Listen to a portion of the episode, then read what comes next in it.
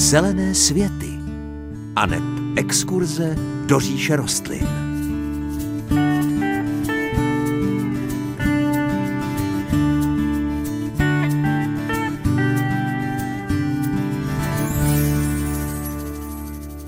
Pěkné páteční dopoledne. Představovat falenopsisy by se mohlo zdát na první pohled jako nošení dříví do lesa.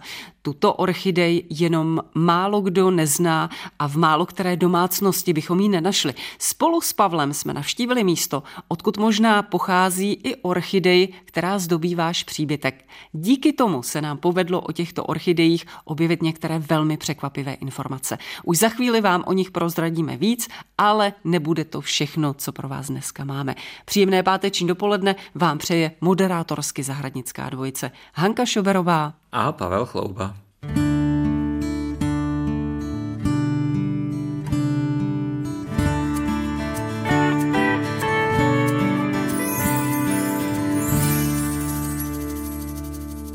Se zelenými světy jsme na cestách, jsme v Holandsku. Řeči samozřejmě, jak jinak než o květinách. A já myslím, že abychom nezmínili falenopsis. Pavle, to nejde. V Holandsku to snad není možné. Já si myslím, Hanko, že to je dobrý postoj. Orchidejí ve volné přírodě roste skoro 30 tisíc druhů, ale když se vysloví slovo orchidej, stejně si myslím, že u většiny našich posluchačů v paměti se někde objeví slovo falenopsis, protože to je orchidej, která je jednoznačně nejznámější a nejpoužívanější u nás. Představme falenopsisy. Musíme, Hanko, protože ty falenopsisy, které znají naši posluchači z květinových sení, tak ty jsou pořád tak trošku stejné. Falenopsisy pocházejí z východní Azie a roste jich tam zhruba kolem 60 druhů. Ty nejlepší nebo nejzajímavější z nich byly z tohoto množství vybrány, vyselektovány. Některé se nadále pěstují jako botanické, ale to spíše raritka. Běžně se pěstují hybridy a jsou to rostliny, které jsou vyšlechtěny pro naše běžné domácí podmínky. Takže myslím si, že právě o těchto hybridních falenopsisech, o trendech a o novinkách by mohlo být naše dnešní povídání. My se v tuto chvíli nacházíme ve společnosti Antura v Holandsku. Skutečně jedinečná příležitost, kdy jsme projevili zájem se sem vydat společně a přijali nás tady velmi srdečně a milé. Naskytl se nám neskutečný pohled. Tolik orchidejí na jednom místě, falenopsisů. Člověk nemá možnost běžně vidět, hlavně tu barevnou sortu, která tady je. Je to neskutečné. Proč jsme vlastně tady?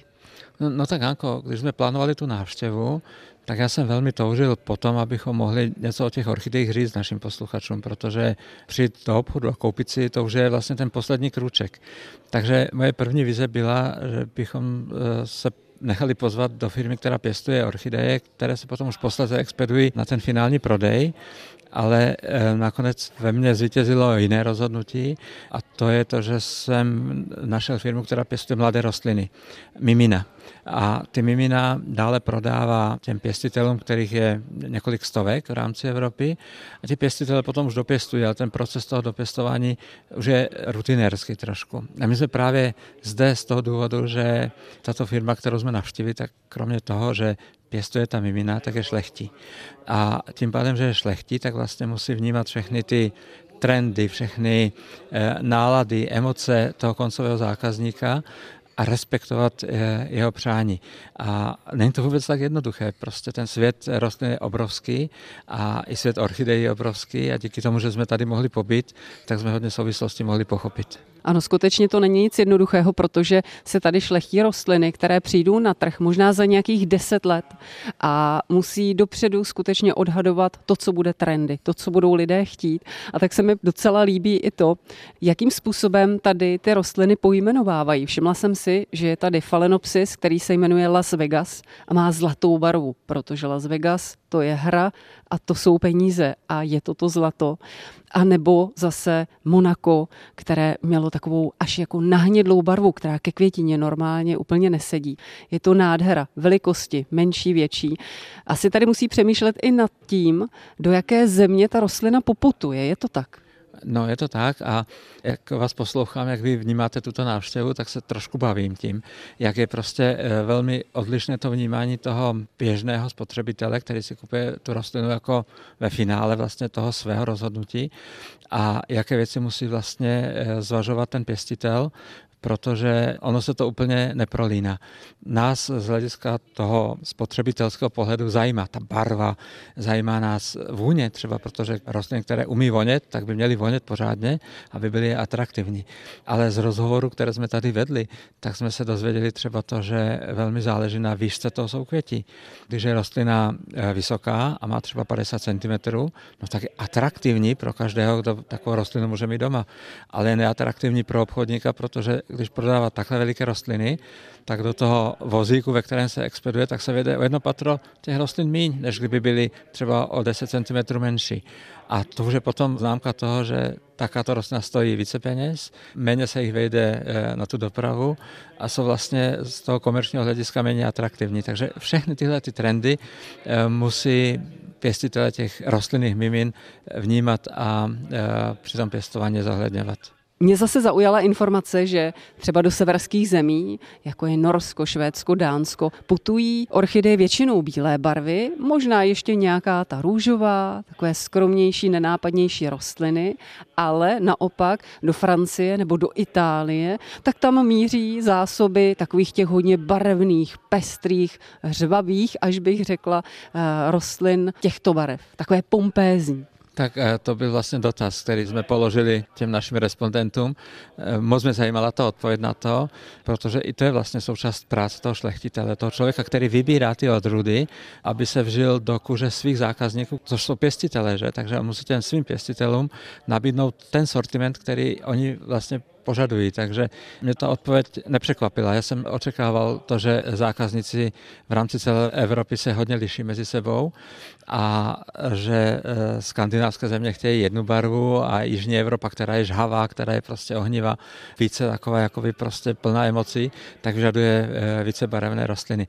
Jsou to všechno velmi zajímavé souvislosti a třeba mě hodně pobavilo i to, že když se povede třeba vyšlechtit rostlinu, která má mimořádnou barvu, krásně voní, je kompaktní. Vypadá to jako, že všechny trumfy drží v rukou ta kytka, tak nakonec vlastně nemá tak moc velkou šanci, protože na tom soukvěti se vyvine pět nebo maximálně šest květů. A to je málo. Spotřebitel chce hodně květů, takže tato rostlina se musí vrátit zpátky do šlechtění, anebo naopak udělat nějaká finta a na tu fintu místní přišli a to vlastně tak, že eh, sesazují do jednoho květináčku dvě rostliny, každá umí udělat eh, dvě soukvětí, na každém soukvěti je pět květů a pět krát čtyři už je dvacet a to už se dá. Takže to jsou takové ty zajímavé pohledy na svět rostlin, které by toho běžného člověka asi nenapadly a my jsme měli možnost na život to spatřit, vidět a uvědomit si to. Nenadarmo Phalaenopsis patří k jedné vůbec z nejprodávanějších rostlin. A já to naprosto chápu, protože já mám Phalaenopsisy velmi ráda, byť si přijdu možná někde až příliš konzervativní, ale když si ho koupím, tak mi kvete mnoho, mnoho týdnů. A já ušetřím spoustu těch řezaných květin, kterých mi kolikrát až líto, nebo mi vydrží dva dny ve váze růže s klopí hlavičkou, anebo stejně tak gerbery. Ale Phalaenopsis dělá krásu a mnohdy i opakovaně. No a přesně z tohoto důvodu je Phalaenopsis vlastně ne, že jednou z nejoblíbenějších, ale úplně nejoblíbenější rostlinou je absolutně na špičce. Eh, já jsem dohledal data z roku 2020 a tam jsem se dozvěděl, že Phalaenopsisy byly v rámci holandské květinové burzy prodány v obrovském množství. A já bych teď udělal takovou typickou vsuvku. Na besedách se občas ptám svých posluchačů, aby si něco typli, aby zkusili uhodnout nějaké číslo. Tak, uh, milí posluchači, zkuste vy si typnout, za kolik peněz se prodalo Phalaenopsisu v roce 2020 přes holandskou květinovou burzu. Za jediný rok se přes eh, holandskou burzu prodalo Phalaenopsisu za 422 milionů eur. Je to suverénně první rostlina v tomto žebříčku a k tomu je zapotřebí dodat, že ještě velká část produkce neprojde touto burzou a prodává se napřímo, takže to jsou další miliony eur navíc. No a my jsme se tady dokonce dozvěděli, že každý třetí Phalaenopsis na světě, který si můžete koupit, prošel společností Antura, ve které se právě nacházíme. A já bych jenom dodal, že nejenom, že prošel a že byla možná vypěstovaná ta mladá rostlinka právě zde, ale s obrovskou pravděpodobností je to odrůda, která zde byla vyšlechtěna.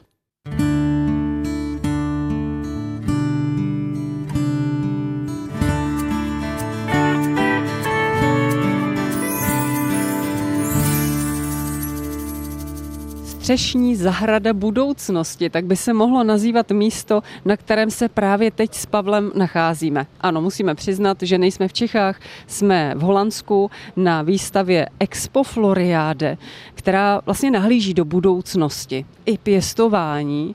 Možná ideální řešení pro městskou zástavbu, Pavle. Takhle by se dala řešit nějaká městská střecha. Ano, Hanko, nacházíme se teď na moc hezké střeše. Je to střecha, která v sobě eh, nese velmi zajímavou výsadbu. Je tady několik stromů a potom vyvýšených záhonů, které tvoří kortenová ocel. Je to vlastně ocel, která má rezavý vzhled, ale ten proces toho rezavění je stabilizovaný a dále nepokračuje. Je to velmi moderní a působivý prvek, který se objevuje v zahradách stále častěji a v těchto vyvýšených kortenových záhonech se nacházejí krásně kvetoucí druhy rostlin, které kromě toho, že přinášejí efekt krásy, tak jsou svým způsobem velmi užitečné. Které ty rostliny to jsou, Pavle? Vidím tady i bylinky. Jsou tady zejména bylinky, je tady několik málo trsů, několika druhů tráv, ale převažují bylinky a jsou tady rostliny, které se opakují. Takže vidíme několik trsů meduněk, eh, potom eh, šalvěj, tymián, oregano, eh, rostliny, které jsou velmi medonosné v období, kdy kvetou, nejsou náročné na vodu, dobře porůstají plochu toho záhonu a dohromady v součtu tvoří jednu krásnou sympatickou směs. Vy jste teď mluvil o tom vyvýšeném záhoně, jsou takové půl kruhovité nebo kruhovité, ale vlastně i okolo nich roste všude zeleň. Taková ta typická naše, kterou vidíme okolo kdejakého českého paneláku. No, dalo by se říct, že to je taková sídlišní směs různých eh, bylin a vytrvalých rostlin a možná jsou tam i nějaké jednoleté mezi nimi. Na první pohled eh, velmi obyčejné místo neřekl bych, že by bylo nějaké krásné, ale nepochybně je záměrem tvůrců této zahrady, protože tam vidíme, že tam je jetel ve velké množství zastoupený. Jetel je rostlina, která je velmi eh, zdravá pro půdu, eh, dává obživu čmelákům a včelám. Jetel je i eh, velmi životaschopnou rostlinou, která dobře zvládá i delší dobu sucho, takže je to rostlina, která sice na první pohled nedělá moc velkou krásu, zejména v souvislosti s těmi ostatními rostlinami, ale když se podíváme na ten záhon trošku zblízka, tak vidíme, že ten porost je místy 20, možná i 30 cm vysoký. To znamená, že zastíňuje půdu, z té půdy se nevypařuje tak velké množství vody a ten malý zelený prales, eh, z našeho pohledu je to teda eh, nízký porost, ale pro drobné živočichy je to prales, tak eh, ten nabízí ukryté možnosti různým formám drobného života, zejména hmyzu. Nechybí tady ani stromy samozřejmě. Stromy jsou základem této zahrady, není jich velké množství a nacházejí se vlastně eh, spíše na okraji budovy, v těch okrajových částech vyvýšených záhonů. Eh, jsou tady ambroně a dolní terase, myslím, myšpule. Eh, jsou to stromy, které buď jsou zajímavé květem a plodem, to se týká té myšpule. U ambroní je velmi silný podzimní efekt, listy opadávají velmi pozdě u tohoto stromu a v období, kdy začínají opadávat, tak krásně mění barvu. Přecházejí z různých tónů barvy žluté přes oranžovou až po vínově červenou. Celou tou zahradou se vlastně prolíná dřevěný chodníček, který má kruhovité zaoblené hrany. Co jsem asi neřekla na samý úvod, ano, ta zahrada je dvouúrovňová a nad námi vlastně je, dalo by se říct, střecha, ale není to klasická střecha, ale je vlastně ze solárních panelů. No a to je ještě další velmi dobrý aspekt, který tady na této zahradě pozorujeme. Vlastně vidíme, že všechno souvisí se vším. Jsou tady různé technologie, které jsou sice moderní, ale vlastně podporují takový ten úplně nejobyčejnější život, který se docela snadno dá dosáhnout na běžné klasické zahradě, ale tím, že jsme vlastně na stavbě, na místě, kde technické prvky většinou převažují nad těmi přírodními, tak eh, všechny tyto ekologické aspekty, které jsou navíc, tak jsou, řekl bych, velmi cenné a inspirativní pro naši budoucnost. No a my se teď přesuneme na spodní terasu, která je zase malilinka to jinak koncipovaná. I na té dolní terase se eh, objevují ty efekty kruhu a půlkruhu, efekty vyvýšených záhonů. Jsou tady i ty stromy, o kterých jsme mluvili před chvilinkou, ale rostliny, které jsou použity do výsadby, jsou trošku jiné. Je tady velké množství šanty. Šanta je rostlina, která je velmi skromná, dobře se pěstuje, nemá žádné velké nároky na pěstování. Ve vyvýšených záhonech je i klasická šalvej lékařská, která může posloužit i ke sběru listů na léčitelské účely. A potom je tady poměrně velká plocha eh, vysazená z jahodníku. Ty teď bohatě kvetou, tvoří takový souvislý porost, budou to nějaké divoké jahody určitě, ale je to zase taková další inspirace, jak eh, vysadit rostlinu, která je nenáročná na místo, které je intenzivně využívané a navíc je to rostlina, kterou můžou uživatelé této střešní zahrady využít k malému občerstvení. No a osvětlení celé téhle zahrady je vyřešené takovými velkými bílými koulemi, které jsou různé velikosti, ale jsou velice jednoduché a elegantní a té zahradě to dodává prostě šmrnc. A já bych ještě k tomu doplnil, že si myslím, že energii těmto světlům dodávají solární panely, které jsme zmínili na začátku naší reportáže.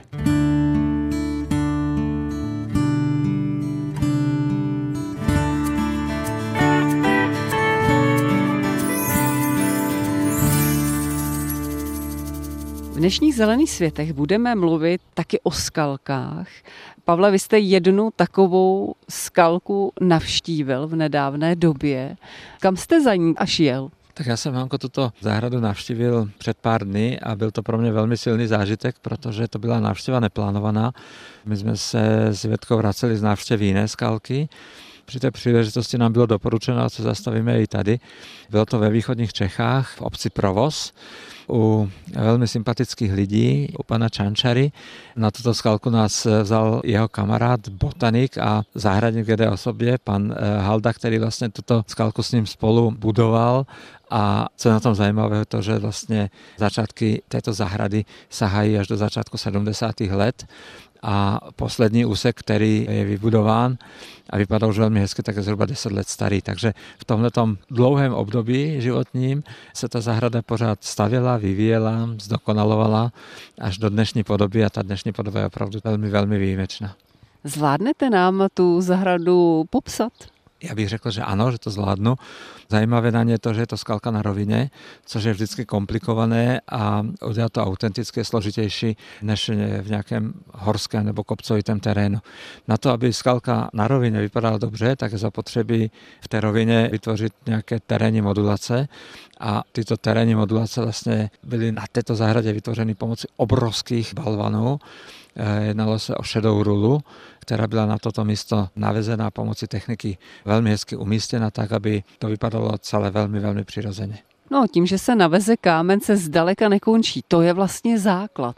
Ano, to je základ, to je naprostý začátek eh, budování skalky, ale při práci s kamenem se dá udělat eh, vynikající základ a také se dá všechno zkazit. Platí při budování skalek některé zásady, které když se nedodrží, tak eh, prostě z finálního díla není skalka, ale jednoduchý obyčejný kýč. A ty zásady nás budou zajímat. Takže Pavle, jaké jsou? První zásada by měla být ta, že kameny, které se používají na jednu skalku, by měly být jednoho druhu. Není dobré kombinovat eh, různé druhy kamenů při budování jednoho prostoru. Je možné na jedné zahradě mít třeba dvě nebo tři místa, každé trochu jiné, ale ty kameny by měly být eh, v jednom místě vždycky stejné.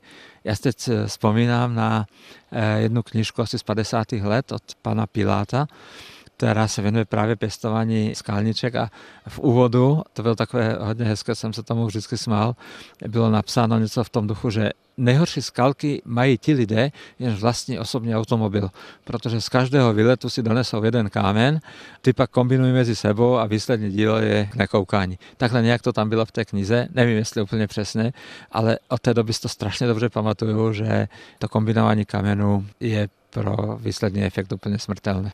Takže zvolíme ten vhodný kámen, ideálně možná kámen, který patří i k tomu místu, kde skalku budujeme, ale teď budeme potřebovat nějak vpravit do těch kamenů rostliny. No tak ještě než eh, dojde na vpravování rostlin, tak ještě stále pokračuje práce s kamenem, protože první se umístují ty obrovské velké kameny, které se musí dobře nasměřovat, eh, musí se dobře zapustit do té půdy, nesmí ležet na povrchu, protože to potom spíše vypadá, že vypadly z nějakého kamionu, který je vezl.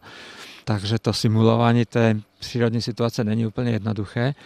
Eh, když máme velké kameny umístěné, i za pomoci techniky, tak se umístují menší kameny, třeba ty dvouchlapové nebo jednochlapové, ale pořád veliké. a stále musíme mít k dispozici ještě dostatek toho kamenného materiálu v různých menších frakcích. Takže i kameny třeba velikosti kolem 30 cm, 20, 10 a potom i tu kamenou drť, kterou vysypáváme ty eh, jednotlivé skuliny, tak ty musí být taky ze stejné horniny, protože pokud se použije něco jiného, jako bývá třeba často běžné, že se používají různé bílé kamínky na takovéto dosypávání, tak to potom vypadá dost tragicky. No a dostáváme se už, Pavle, k těm rostlinám. K těm rostlinám taky bychom se už mohli, Janko, dostat. Já jsem se trošku vyhnul té odpovědi, omlouvám se za to. První budeme umístěvat rostliny, které jsou nejdůležitější pohledově, to jsou takzvané kosterní rostliny.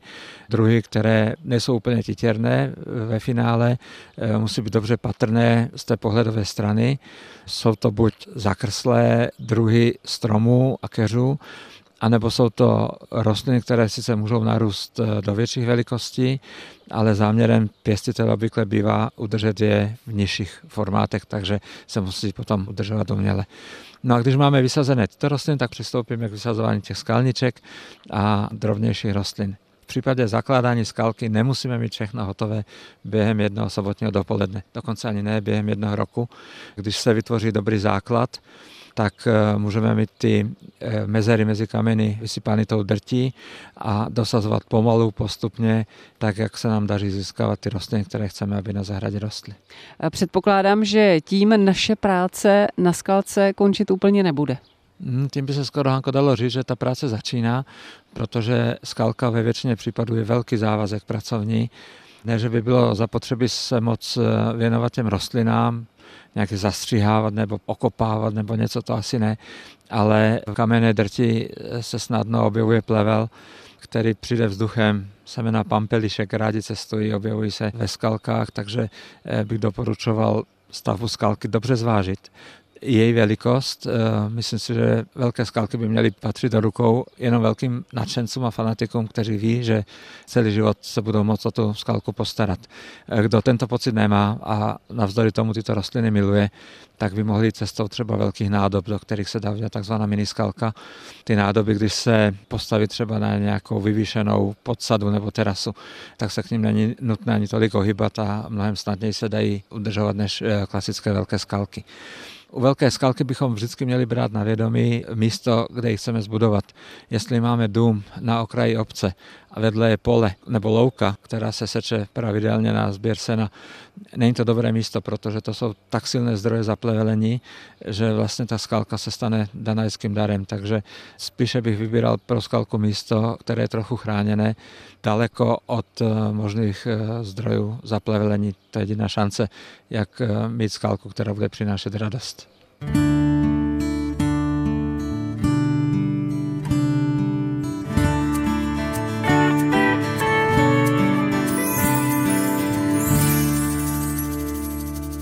Pavle, jsme v Holandsku.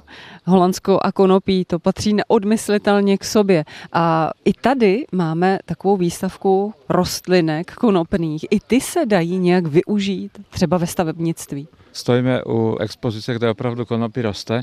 Já vidím, Hanko, že se tak malinko usmíváte, že Holandsko a konopí, že patří k sobě. Ano, je to pravda. V Holandsku je konopí legální rostlinou, ale eh, když se vysloví konopí, tak už si málo kdo vzpomene na lana z konopí nebo olej ze semínek konopí. Mnoho lidí vnímá konopí hlavně z té jedné stránky, z té nejšpatnější, že konopí je návykovou látkou, ale je to také rostlina, která je využívána ve zdravotnictví v mnoha ohledech. Ale my teď stojíme u konopí, které má vlastně fungovat jako stavební materiál. Je to velmi zajímavá rostlina, protože dokáže za poměrně krátkou dobu eh, vytvořit eh, hodně velkou nať a ta nať eh, se využívá na několik způsobů, buď nasekaná na velké kusy do nějakých izolačních materiálů, ale ještě častěji rozsekaná na takovou velmi jemnou drť, která když se vysuší, tak má velmi dobré izolační vlastnosti, a to jak tepelné, tak akustické a používá se do různých panelů, které mají eh, mít co nejmenší zátěž na životní prostředí. Konopí je v podstatě velmi univerzální rostlina, která se dá použít, jak už jste řekl, všude možně. Kde, jak se dá využít? Ono vlastně už i e, to pěstování konopí jako takové je velmi prospešnou operací, protože konopí tím, že má schopnost narůst do velké výšky a vytvořit velké množství e, natě, tak při tomto procesu do svých vlastně e, rostlinných částí navazuje oxid uhličitý. A není to žádné zanedbatelné množství z jednoho hektaru. Je konopí schopno za svůj vegetační cyklus eh, navázat do svých rostlin zhruba 22 tun oxidu uhličitého, což je tedy obrovské množství, zvláště pokud eh, se ta nať eh, nespálí, protože tím by se zase oxid uhličitý vrátil zpátky do ovzduší, ale uloží se ve formě stavebního materiálu do nějakých panelů, kde bude několik desítek let plnit svoji funkci, tak užitím je velmi užitečné. No a potom ještě jedna další užitečnost konopí konopí je na světě a o tom se také málo ví. Je to rostlina, která dokáže z půdy eh, vytahovat eh, škodlivé prvky, eh, zejména rezidua po chemické ochraně rostlin, ty zbytky pesticidů, které vlastně zůstanou v půdě, konopí přestěhuje do svých natí a stejně tak i těžké kovy, které se můžou v půdě nacházet. Takže kdybychom si třeba spojili fiktivně cyklus využití bahna z rybníku, kde se těžké kovy můžou nacházet, ve kterém by se konopí pěstovalo, tak se na jednu stranu to rybniční bahno zbaví těžkých kovů, na druhou stranu nám vznikne velké množství eh, natě, která se dá použít eh, ve stavebnictví a za třetí vlastně ta rostlina vezme ze vzduchu velké množství oxidu uhličitého. Znamená to tedy, že bychom možná mohli lehce přehodnocovat náš pohled na konopí, nedívat se jenom na tu jeho horší stránku, ale i na ty stránky lepší, které teda rozhodně asi budou převažovat. Tady v té expozici rostlin které se dají využít pro stavebnictví a vůbec materiálů, které se dají využít pro stavebnictví. Máme to zmiňované konopí, je tady nějakých odhadem 100 rostlin, které jsou vysázené do takových kvádrů, které jsou posazené na vodní hladině. Pavle, co to je, si říkám? No a ty kvádry, Hanko, tak to je lisovaný korek, který vlastně se využívá k výrobě tzv. plovoucích ostrovů. Eh, je to korek eh, zejména odpadový, který vzniká při výrobě jiných korkových eh, předmětů, z takové té drtě, která už nemá jinak příliš velké využití. No a ty rostliny jsou vlastně nasázeny do substrátu v tom korkovém bloku, tudíž celý ten korkový blok eh, můžeme položit na vodní hladinu a využívat takto ten prostor na pěstování rostlin. To, že tam máme to konopí, to je eh, náhoda nebo ukázka, ale takto by se dali pěstovat vlastně i jiné rostliny, možná i rostliny užitkové, čímž se vlastně dá využít plocha, která není ideální z hlediska zemědělské půdy pro pěstování rostlin, ale pokud se tam nachází hladina vody a nebo se udělá uměle, tak vlastně je možné využít prostor, který by byl jinak nevyužitelný použitelný pro další ekologický způsob získávání rostlin.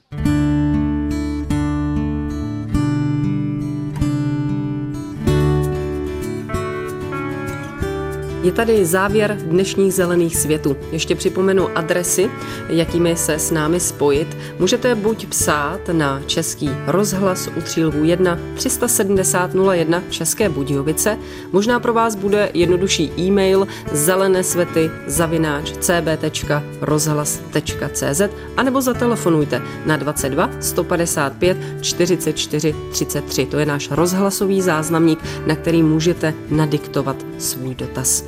Příjemnější a veselější život s rostlinami vám od mikrofonu Zelených světů pro dnešek přejí Hanka Šuberová a Pavel Chlouba.